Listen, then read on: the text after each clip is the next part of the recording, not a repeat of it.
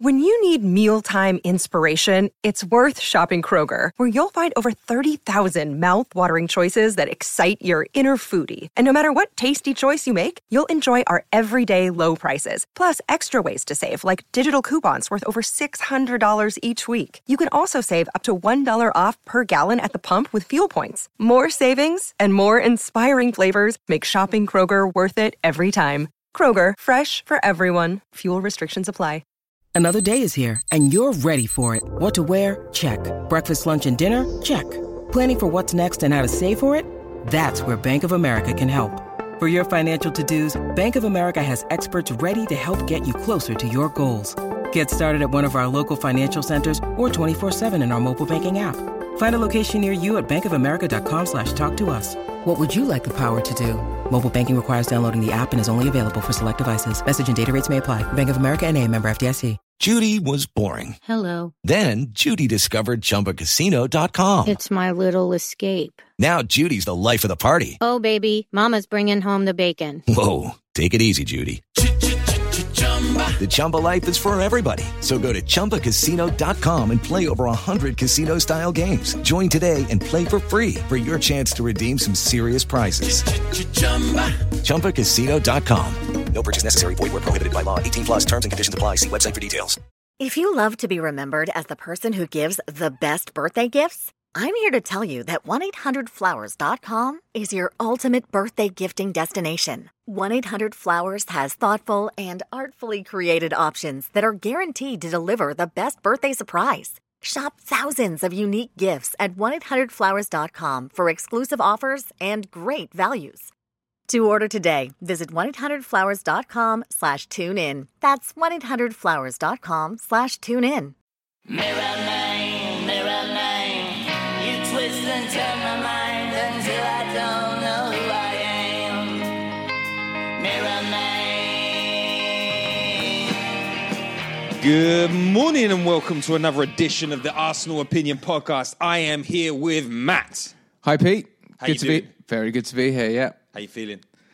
Full of excitement and joy after uh, the start of the season. After the start of the season, or after the email that I got from a PR company earlier saying that the Arsenal Opinion Podcast broke into the top 500 podcasts in the UK. I think sports podcasts. I, I Oh, yeah, ignore that, ignore that. It's yeah, I I don't know where the number came from. It, it, It's impressive, though. We're impressive. We are impressive. We are an impressive duo, um, but not as impressive as some of the things that we saw at the weekend against the mighty Burnley. Um, is it fair to say that they are the new Stoke and Ashley Barnes is the new Kevin Davies? Yeah, he, he's he's effective though, isn't he? He's a real battering ram.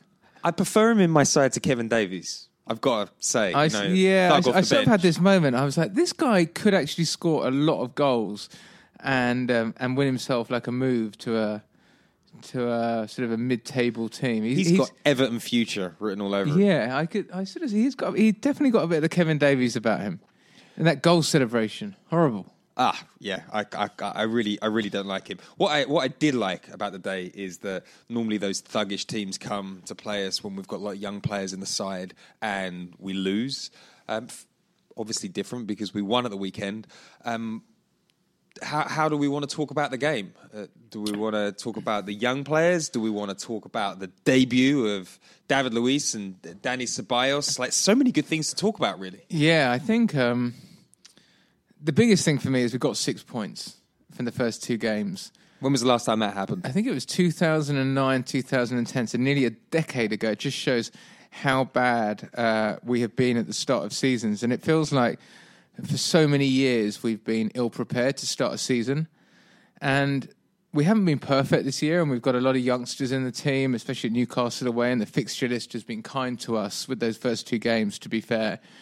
Um, but every good Arsenal season seems to rely on Arsenal having a good start to the season. And if you think about 2015 or whatever it was, we had a good start to the season. If you think about 2010, I know those are two years we didn't win the league, but there were years we were competing for it at least. You know, we rely on that fir- on that fast start, and um, and you know, you see someone like Chelsea with one point from six. That's normally us. I don't think Chelsea have played particularly badly, but they've got you know that you know like last season, six points off the pace after two games. I know we played City and Chelsea, but And then went on a, a resurgent run. we went on a blistering run. But there's it's always hard when you're playing catch up. It's always better, and Arsenal is such a confidence team. So really, really excited about the first couple of games, and um, and it means that we can go into the next two games, which are absolutely huge. Um, with optimism and confidence, and we know that even if we lose both of them, we're still no worse off than we were last season.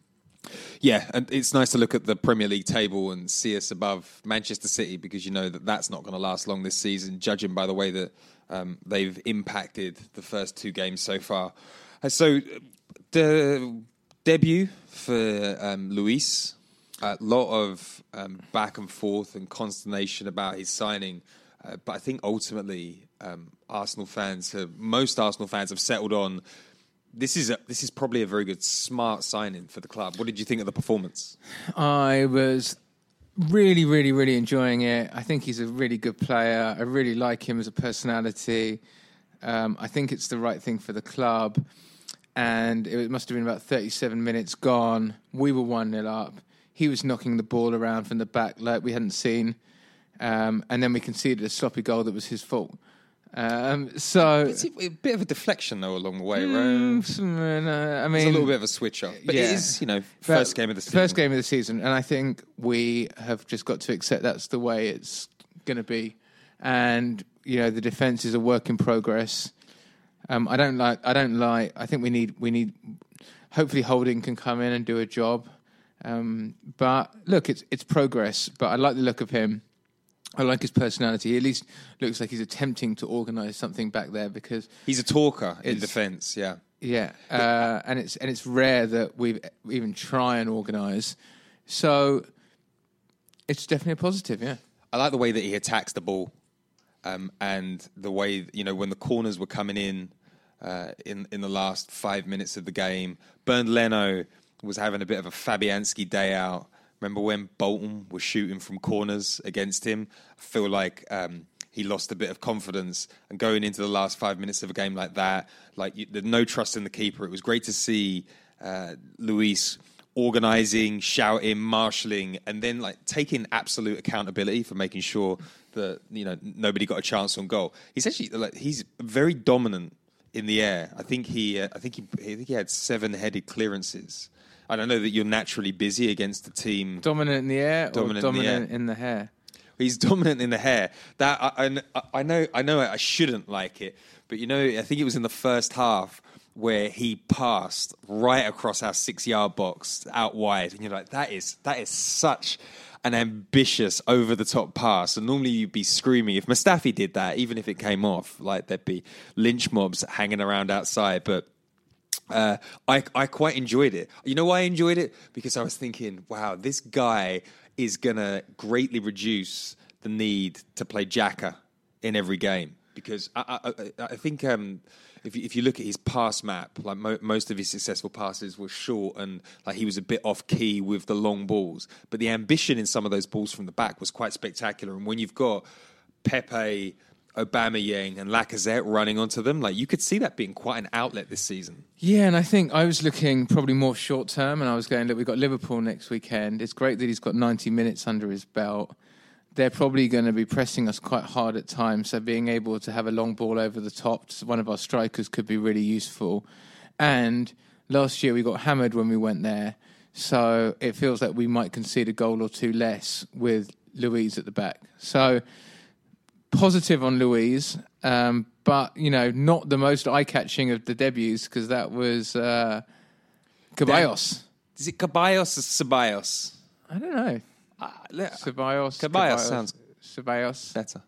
Caballos. Yeah, at, what I, I thought t- the the two standout performances for me were, uh, was Ceballos, without a doubt, was man of the match. Um, I think he had like 97 touches of the ball. He he, he does everything that people say Özil can't do, and uh, what I like about him is he also blends a bit of Aaron Ramsey. Like he's a better technician than Aaron Ramsey, but obviously not as experienced and as much of a goal threat at the moment. And then he does the bits of Özil that we that, that we love. Um, um, sadly, we've lost over the last eighteen months or so, um, and I think after the first game when he came on against um, Newcastle, I was I was worried that we were going to have like a Robert Pires bedding in, where it's going to take a good six months. But he came out of the traps, didn't he? He was awesome from uh, from minute one. Really, just great touch. Um, it was great for him to play at home. Um, he seems to be two-footed. He sort of shuffles the ball between his feet like they're sort of paddle. He's got a bit of the Pires about him. Yeah. Bit of the Cazorla about him, the way he seems so two-footed, um, and just settled into the game wonderfully. So he looks like a real player. I mean, you know, it's a good sign when your biggest concern is that we might get used to having him around and have to give him back at the end of the year. So, Yeah, last time we loaned someone from Madrid was it Baptista? well, we could have kept him. We just We didn't, didn't want to. We didn't want to. I, want wanted to leave, the, give the beast back. I an- another thing that I love about Ceballos is he loves it. He loves playing in front of a big crowd. Like he he was getting as amped up. About I thought he'd scored that goal at the beginning because he went running to the corner flag as if he'd scored it. And it Oh, I know, like- but celebrating a you know, and a, it wasn't even really an assist, was it? It was celebrating shutting someone down really hard. Um, I, I love, I love that attitude. I think that he's going to get on with the fans uh, really well this season, and I get uh, like. I, I guess the it, it's not cut and shut that if he has a great season with us, he's going to stay at Madrid because Madrid are always looking for that like that's something X special. Yeah, yeah. the X factor players, and um, I don't know whether they're gonna. I don't know whether they'll bring him back. I mean, I guess a lot's dependent on whether Zidane's there. Um, but you know, they've they've let great players go in the past, and they, they're always shifting players out, always changing their opinion. But I don't know whether he's quite. I don't know. I, I, I think I'm ho- hopefully wishing that he isn't what they need next season. But he, he looked fantastic, and look, it's another one of those ones where we're, we've been so used to a certain type of player and a certain quality of player, and this isn't to be so fickle as to go, oh, he's better than Aaron Ramsey. It's just to say, you know, we were all down. We're going, oh, we're missing Aaron Ramsey. This, but football has moved on, um, and it's great to have a mobile technician in the middle because we've missed that more than anything. And it's He's- a peg that fits. Yeah. Aaron Ramsey didn't quite fit under the Emery system until the last 10 games of the season. Ozil is probably never going to fit that sort of system if he carries on with that attitude. So to have somebody that just comes in and clicks with the way that the manager wants to play is exciting. Um, moving on to another player that caught the eye, Willock. Again, game two. Growing into the role, physically dominant. Uh, I mean, again, it's a home game against Burnley, so it's sort of perfect for an attacking player in some ways. But he looks good. He looks strong. I mean, I'd really, I would love it if he could play the first five or six games of the season, and we can really bet him in because I think he would just go from strength to strength to strength to strength. But we have Liverpool and Spurs next two games, so it's going to be really interesting to see whether uh, Emery opts for more experience in those games. But he's certainly equip- equipped himself well in the opening two games. Um, I love the fact that he's been given a chance. He looks like he could be a mainstay of the of the team. And again, it's it's it's quality and depth. You know, I saw Welbeck's goodbye, Elneny, all those people. It, it finally feels like we've turned the corner and you know w- we as fans are going to give these young players the time they need to develop i say that but i really hope it's true because uh, we've been waiting a while for them we've said look all we, project youth 2.0 is an exciting project and yeah it's uh, good times Some interesting comments from Willock on Freddie Ljungberg. Um, every day I'm working with him and learning from him. He's improved my whole overall game. If I'm being specific, getting in the pockets when I'm playing number 10 and attacking at number 8. He showed me a lot of different tactics to get into the space and turn to attack teams. Like, oh, I get excited by no that. one knows, no one knows how to get in the pocket better than Freddie Ljungberg. Yeah, and I, I, I can't remember the specific player that mentioned it the other week, but basically Emery has outsourced communications to Ljungberg. He's like, you know, Ljungberg comes and talks to us and gives us the instructions. Which, to be honest, like listening to press conferences is is probably a good thing, but it's. Uh, it you know it looks like it might be an inspired move to ha- uh, switch Freddie out for for Bould. Bould looked a little bit defeated. Freddie looks hungry to prove something, right? Hungry, hungry to impress. Freddie Ljungberg's a fucking cool guy. He is cool. He's won everything. Look at those tattoos. He did it with attitude. yeah, Uh, we love you, Freddie, because you've got red hair. we do, we do. Um, so uh, another another player that we want to talk about, Aubameyang, hot, hottest hottest sharpshooter in Europe at the moment. Question is, like, how are we feeling about him sitting in a wider position? I mean, I think he's looking great there. You like think- him there? I think he just looks razor sharp at the moment, and he looks the fittest he's ever been. he just looks like he's trained every day of the summer. You know, we saw that sharpness with that finish against Barcelona in pre-season, and a, and and a few others where you just saw him and you were like, he looks red hot. Yeah. And then he's come into the season, and he's just carried it on. I just, I, I think it show. He looks like a guy who's just got really committed to absolutely delivering this season. And look, he's got one year left at the end of this season, so that could also be a role in it. He could be wanting to go and have a crack at, you know, a Barcelona a Madrid, uh, one of those guys at the end of the year. That could be it. But if that is it, then let's just enjoy the ride and get the goals. Yeah, he's he looks at the the absolute peak of his game. I mean, it's unfair in a way that he hasn't been linked with Barcelona and Real Madrid before because he's consistently scored more goals than anyone. So, uh, bar Messi, really, isn't it? So, Yeah, and uh, it's going to be interesting to see what happens to his goal tally this season. Now he's got pace either side of him. And when you watched, um, when you watched him in one of his best seasons for Dortmund, and he had Dembele um, out wide, feeding him balls into that six-yard box area, like he was, he was And he could've absolutely scored a hat trick on Saturday. He could have, yeah, That, yeah. The chance at the end, he made a hash of. Another one, couple, he was unlucky. So, um, Lacazette had a, a you know scored another very Lacazette goal. So somebody mentioned uh, channeling his inner Gianluca Vialli. And that was uh, Galway on Twitter. I thought that was uh, an apt comparison. Falling over, leaning into players, and then somehow squeezing it between the goalkeeper's legs. Beautiful. Vialli was a cool guy, wasn't he? Vialli was a cool guy. He was a good manager as well. It's surprising that he didn't really.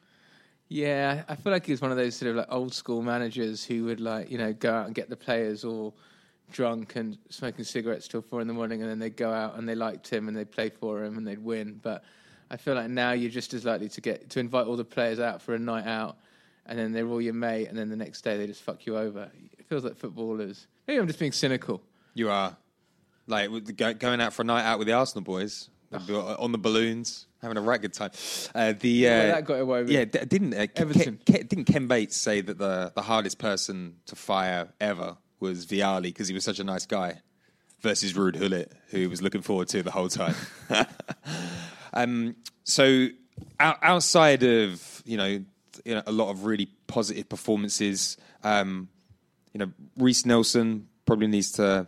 Uh, focus a little bit more, take a bit more aggression to his game, but it's early doors for him. And he kind of he kind of had, had nearly a great goal disallowed, created two chances. I sort of feel like he is an out, an output based player at the moment. So he's the kind of player who could go through a spell where he doesn't actually contribute that much, but he might get goals and assists uh, because he just seems to sort of pop up at the right time. So I think we've just got to give him as much game time as possible because clearly there's something that everyone is seeing in him that means he could turn into quite a player. So more game time for Reiss Nelson, in my opinion. Get him playing most home games at the Emirates. Yeah. Again, who are against anyone below top six. He just looks like he needs a little bit of a belief in injection at the moment. I, I think if he gets a goal, it will change. Yeah, yeah, and very close. He put, you know, he had the ball in the net. If it weren't for like a, I thought it was onside and yeah, a Monreal shoulder.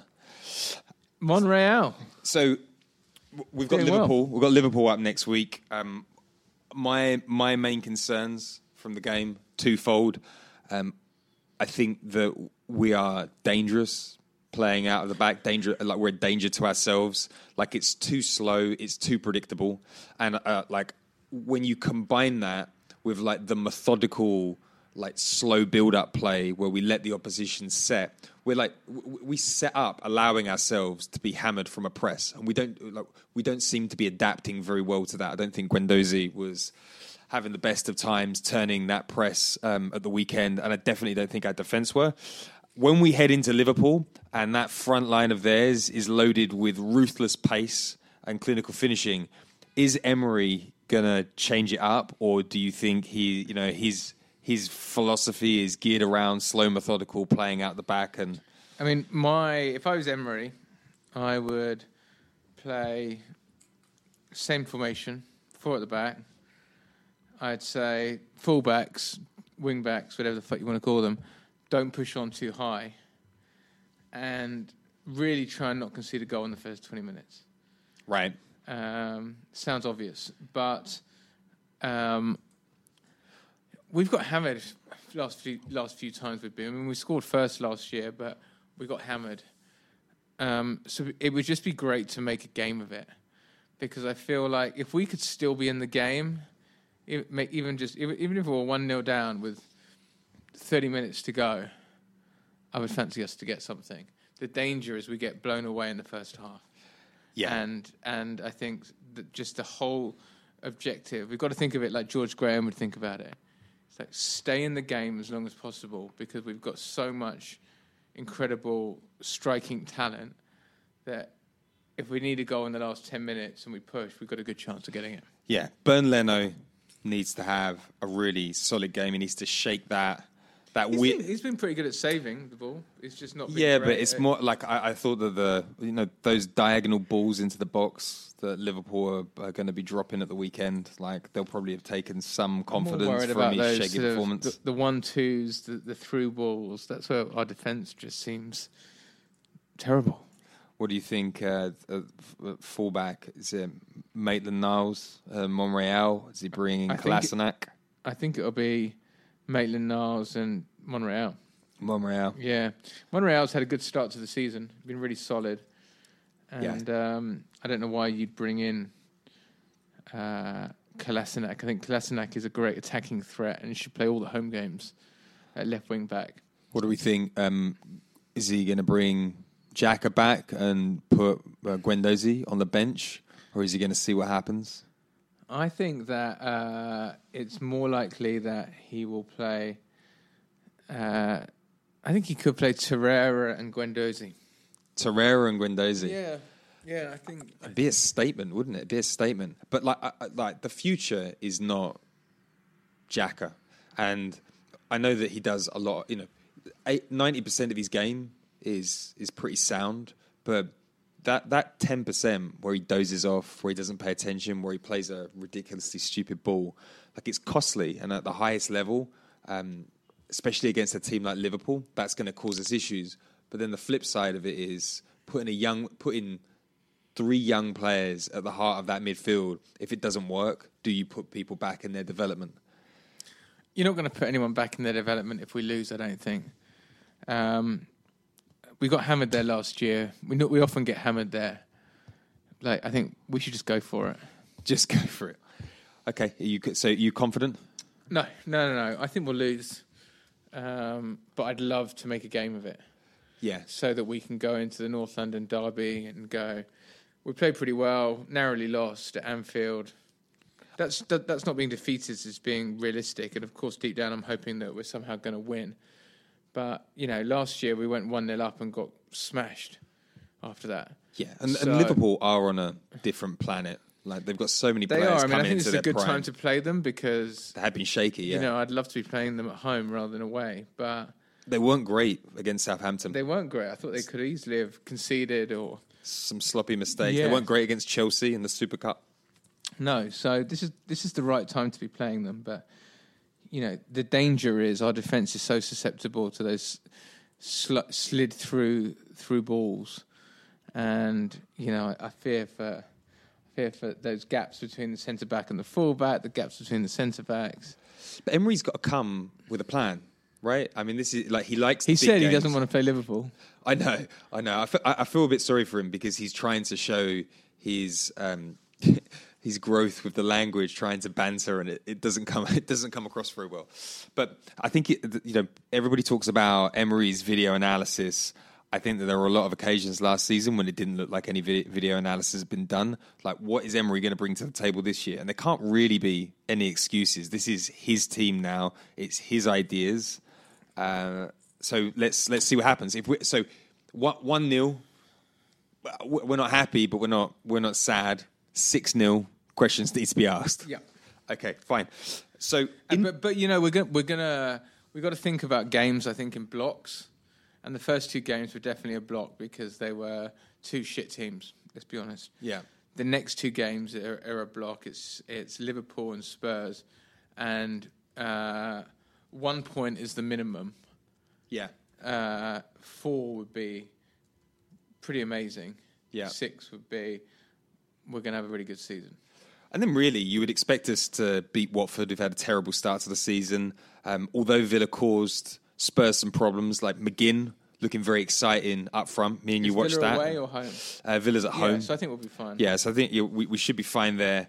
Uh, and then the really big one is United. Like, absolutely awful to Which one? We've got watch. Spurs on the thirtieth. That's a far bigger one than uh, No, I'm talking about after our second block. yeah. Uh, Uni- United, it- it- Spurs, Spurs uh, well, Liverpool are a long way ahead of us. Spurs are a long way ahead of us. But if they have a big Champions League run and it all collapses in the Premier League like it did last season, that kind of opens third up. But I think what I'm keen to see is how much better are we than United? Like, is is there a vast improvement? Like, the, I've, I, I I think the Solskjaer is an incredibly lucky manager, um, but they dropped points against Wolves last night. Did, have you seen Wolves' record since they got in the Premier League? It's unbelievable against the big clubs. Yeah, they're they're a phenomenal team. Like the the manager has got to be in the running for a big job at some point, and some of those players have got to be in line for a big move at some point as Yeah. well. Uh, yeah, and, and then it's the Man United game on the 30th of September. Oh, Um, I'm excited already. yeah, same here. Okay, so in part two, we're going to come back with some chat on Josh.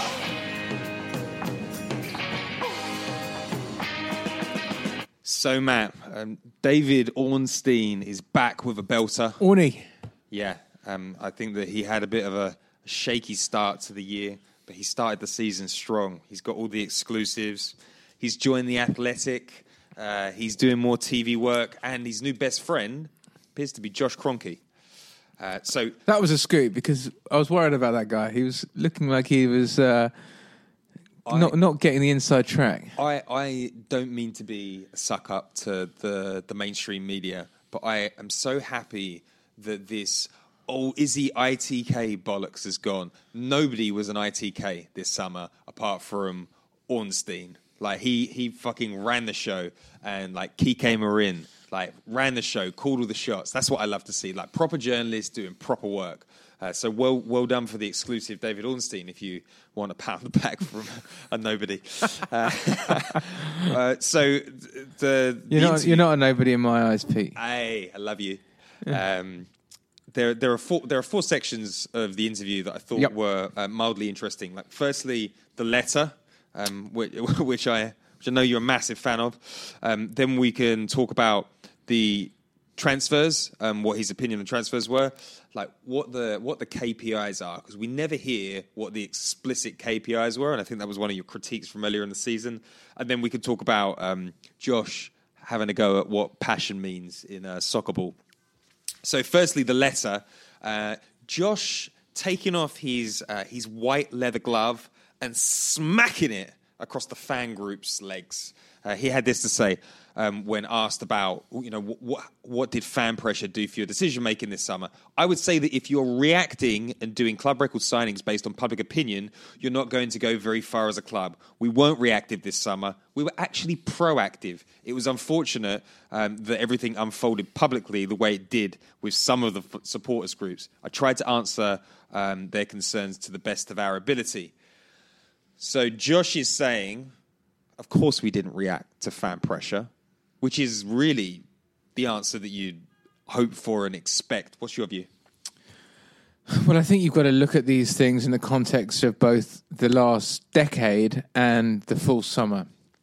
So, the real frustration from Arsenal fans, it boiled over, but it didn't boil over because of what had happened in the month the transfer window had been open or however long it had been. It boiled over because of the last 10 years, and we were so used to the same shit happening year after year after year after year, and we could predict it happening. So something changed because the Kroenkes are the same, Josh is the same, Stan's the same, but we changed behavior for the first time in a decade. So something has spurred a change in direction. Um, and he can say it's not the letter, but I don't know what else it was because we've had terrible results. We've missed out on the Champions League before, all of those things, and they didn't spur any sort of change. So, I mean, the only thing I can possibly think of is that they were there for the Europa League final, and being there must have been absolutely shit, and maybe that stung a bit. But even that's pushing it. Um, so look, I, I don't, I don't believe it. I don't buy it. Um, is is is one side. The other side is we made big moves in the transfer market, and I don't know. I don't know enough about how transfers get done, but it felt like those irons must have been in the fire for a while to get those deals done because of the big deals. Um, and I can't believe that it was after the letter drop that they went and sourced the deals and made the deals happen. So maybe the answer, being a bit boring, is somewhere in the middle. They were doing some exploratory work on a variety of deals, maybe intending to push the button on two or th- on two of them, and the reaction made them uh, go and make them all happen. Yeah, and I think there is maybe another explanation. Maybe Raul was waiting for Edu to join up. Um, like perhaps they initially wanted to target Zaha, and then when that didn't work out, it was like, well, do I do I spend eighty million on a now, or do I wait? And then you know we've got a lot of, a lot of irons in the fire. Let's see what drops when Edu comes, and uh, but I, I do I do agree with Josh to a certain degree that they've gone they've he's they've tried a lot of things. Like the like Stan Kroenke before Josh came on board tried spending 100 million and we ended up with the worst transfer window of all time and we've ended up in the Europa League. Um, Josh came on board what like la- not last January the January before when he started doing the internal review. Since then we've fired the manager hired a, a, a chief scout that we eventually fired. Um, then we've moved into round two of a new structure. Um, he's put Raul in charge, and now we're at like you know almost a I don't know like a year into his tenure, and we've got a clear strategy. Um, it took a long while to execute this summer, but like ultimately, I make him right. The fan letter shouldn't have mattered and it probably didn't matter to the overall thing that they were doing this summer. But the thing that I like about the fan letter is, firstly, it galvanized everybody. Like every like Arsenal fans in the main, there's still some sniping that goes on, but Arsenal fans are a lot more united this season. And secondly, it gave. Uh, you know, sometimes in customer service, like you know, CRM business models in the world of like social CRM, sometimes a customer complaint is a great opportunity to show people online that you care. And I think that that presented him an opportunity to be the new face of Arsenal. And now I think he's building a bit of a reputation for himself. You know, like Raul loves the spotlight. Now he's now he's the he's on par with David Ornstein. He's an icon. He's a meme. Josh, after saying be excited and then delivering on excited, it goes some way, right? It goes some way to to moving fans' trust forward. And I think he even mentioned it. He said, "I would love to have the fans' trust, and I would love to have the fans galvanized. I know that I've got to earn that." And to your point, fuck yeah, you do. Ten years of letting us down, and now you've given us one summer. You've got to build on that. I think there's a couple of other uh, other points to add, which is I never felt that Gazidis was a football man. He's a businessman, and, And was- even that is questionable, and right? it was about it was about his, lawyer. It was about his survival. Whereas, yeah, and if you look at a lawyer, a lawyer's attitude to pretty much any problem is around prote- protecting protecting someone or protecting th- themselves. Um, whereas it feels like the people in charge have got a much more uh, you know, ambitious outlook. So I think that's def- that's definitely made a difference. Then you just think about the mindset. If, if if you've got a rich dad who has always been the guy, and you've got a chance to come in and make a name for yourself and bring some success to a club that hasn't seen it in a while, I think Josh is going to enjoy the challenge. I mean, He did say in the interview, he said football is his first love. He said football as well. Didn't slip into soccer. He said football is his first love, um, which I, you know whether we believe the you know I don't want to wake my girlfriend up at four thirty in the morning. Like I'm a bit loud. I try and be more reserved in the stadium. Like they're all like it doesn't matter what you believe. It's still nice to hear that somebody does care, which goes back to you know the original purpose of that letter. So I think that I think that he's doing a good job. I think that he's got to continue to uh, impress. I think he's got to continue to build bridges. But I think being the public face of Arsenal and talking to the fans more often, explaining success, explaining failure, and like bringing us along for the ride. Because I don't think Stan or uh, Ivan Gazidis did a very good job there. No, and and remember, we are the uh, we're the bullied girlfriend. We have been treated like shit for a decade, and then it's like we've just discovered having a partner who is nice to us. Like, there's part of us that doesn't know how to behave. We're worried that they're going to take it all away, but it's like we've been taken out to a nice restaurant for the first Whisked time. off our feet. We've This been- is the most romantic. It's beautiful. Yeah. we're, we're, we're I'm in getting love. someone. We're getting love letters slipped into our bag on the way to work that we discover. We're going to beautiful. We're going to fancy restaurants for the first time after getting uh, Nando's every night. Yeah, no, no more, no more Nando's for us. Not even. It's not. It wasn't even Nando's because at least Nando's. Nando's was fun. so, yeah. So, but basically, on on the letter, we're happy.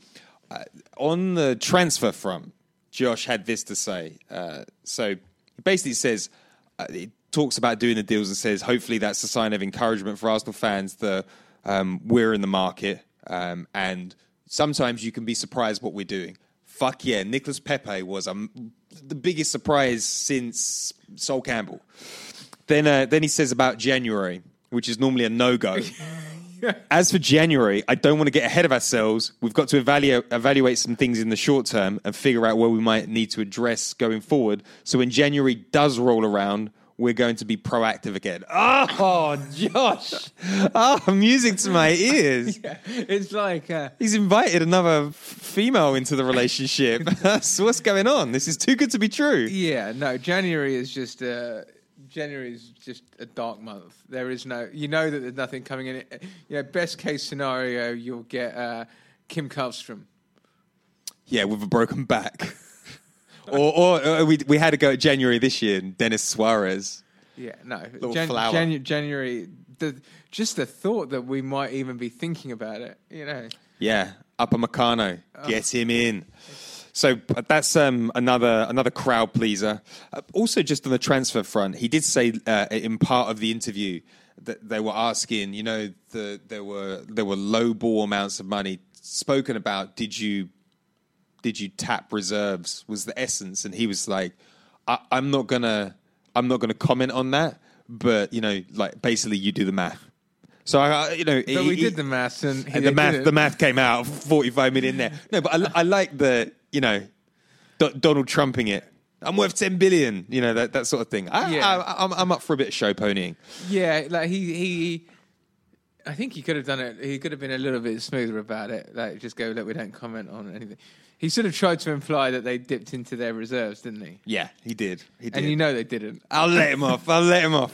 Uh, then when um, uh, I think when he did the first press release, you were very aggressively against the first press release. No, it wasn't the press release. It was talking about the vision of the club, and you were like, "Where, what, like, how are you holding yourself accountable to being proud or you know progressing the club?" There's no accountability and there's no timeline.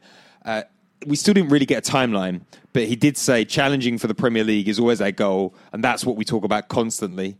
Um, and he basically says if we're challenging for the Premier League, then we're challenging for other trophies by proxy because of the strength of the league. And he said that there are six clubs in the league and there are four Champions League spots. The economics involved to be able to reinvest back into the club, attract a different type of player. Our goal is to get back and to win the Premier League. So it, it's it's at least three years. So we're obviously not going for it this season. No, look, but uh, at look, least I- he's moving closer to a I don't timeline. mind. I don't mind what they've said because the way I interpret it and the way I think any any realistic football fan can interpret it is, um, first things first, get them get back in the Champions League. Second thing is narrow the gap. Third year is try and try and challenge for the Premier League, and it's a three year project. And I think the the great thing is we've already made a huge amount of progress in the transfer window. Not just this window, but also last summer. I know we didn't have a great season, but I feel like we bought some better players who can serve us in the long term that fit into a, a plan. And even if they don't work out, we can still sell them. Even if Torreira, for instance, uh, he's the player of the second half of last season rather than the player of the first half of the season, I still feel like we can recoup 30 million for him. Yeah, for sure. Uh, even with a, even with a half baked season, so we, we've got back onto an even keel on that front. So so that was good. And then I think we also asked for more clarity around what's the player strategy. Are we Project Youth? Are we scour for best available, best young talent? And look, what the transfer window showed us is it is appears to be a strategy where we're going to spend money on the best young talent in Europe, and we're going to augment with our academy. I And- love that. and it's what, it's what we want. Yeah, and I, you know, I'll say it again. I wanted Dortmund plus plus plus. I think what we're getting is closer to a Bayern Munich model, where you you you know try and bring through academy players. If you can't get a good academy players, you buy them in, and then if there is an opportunity to spend big on a talent that you think could be worth 150 million in two years, you go for it. Uh, although Bayern Munich's transfer strategy hasn't looked particularly fancy. Did you see that they they they signed Perisic, Coutinho on loan? I'm like, ooh, Are they uh, are they the new Arsenal? yeah, I know. I can see that being our season. Yeah, they didn't have a good result Although at the weekend actually, either. we joke that is if you said at the beginning of the season you're going to sign Coutinho on loan and get Perisic, we'd have said great. I'd have taken it. Yeah. yeah. Like you, but but there aren't many transfer strategies that you wouldn't have taken at the start of the summer. Literally, just get anyone in. I would have been happy with Do you Zaha. remember that? Uh, no, only signing Petr Cech. Oof. and and then Arsenal fans will go, well, uh, the year before we became invincible, the only player that we signed was uh, Jens Lehmann. You're like, uh, it's not the same. It's just not the same. Uh, then uh, I, gue- I guess we touched on it. Like he did, Josh did go into his um, his passion, but I liked I liked this line where he said, um, "Passion can go a couple of different ways, but knowing the passion of the Arsenal support community, it would be an incredible sight to behold. Basically, like bringing bringing people together." Yeah, and look, the reaction that I, I haven't didn't I wasn't at the Burnley game, um, but the sense was that the atmosphere was really good. And Yeah. that's the first home game of the season, but it's also an early kickoff, and the sense was it was, you know. There's more people tweeting about how we need to make noise at the ground rather than how they fucking hate half the fan base and the players and the owner, and that is a positive step. Um, I also think one of the one of the pieces that doesn't get talked about a lot is we're more likely to get behind the team with young homegrown players in it. So much more likable that squad, right? I completely agree, and it's you know having Willock and Nelson. Look, Nelson hasn't played particularly well in the first two games of the season. He's been fine, but we're not. We're going to get behind him. We're going to make it happen for him because Yeah. we want a young, hungry Arsenal winger scoring goals at the club more than we want to sign someone for twenty million to come in. So it's his time. It's his chance, and look, it just it just feels good. And I know, you know, I know we're going to lose at the weekend because Liverpool we're terrible at Anfield. But and that's yeah, I know there's a part of me that's secretly hoping we're not. but yeah. but we are because we're not we're not far enough through our um, our, process. I sound like Unai Emery You do, yeah. to get together. Good evening. Yeah, But yeah, I, I agree with you. It's an exciting time to be an Arsenal fan. Uh, we've basically got. It's it, it, the difficult thing is we have kind of got everything that we want, and it also sounded like Mustafi and Elneny are going to be off the wage bill. Um, fingers crossed on that. And then you don't really have a lot to complain about. Like Kolasinac, I'm not complaining about a man that, you know, beat up two people with a knife. Um, uh, Xhaka, I mean, not not ideal, but not not the worst. And then you, you know, Özil, you know, if Özil comes back and stops being sick all the time, uh, he's a player. But the great thing about the Özil Yeah, we're not situation is he's him. been he's been marginalised. If he doesn't want to play like a superstar, he's not wanted, and he's agents in DC.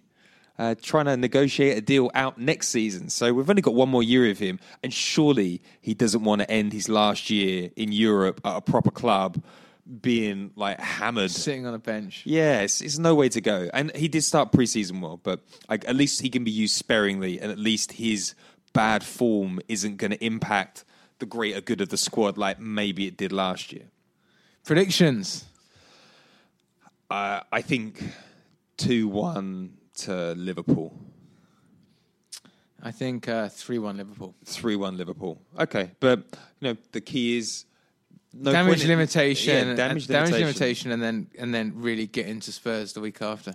Yeah, I think Spurs are there for the taking. Right, okay. Thank you very much um, for coming in, Matt. Thanks, Pete. Thanks for listening. Hey, leave those five star reviews on iTunes. I get an enormous sense of well being off the back of those bad boys. It'd be Um, great to be 498th. by- yeah, by so- this time next week. get your mum to listen to it. Um, on that note, I will see you next week. Ciao for now.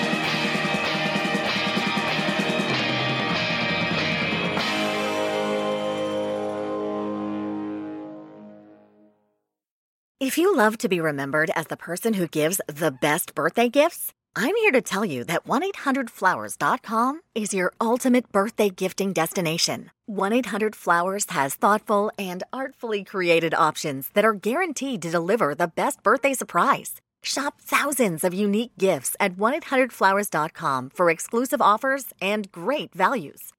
To order today, visit 1-800-Flowers.com slash tune in. That's 1-800-Flowers.com slash tune in. Sports Social Podcast Network. Okay, round two. Name something that's not boring.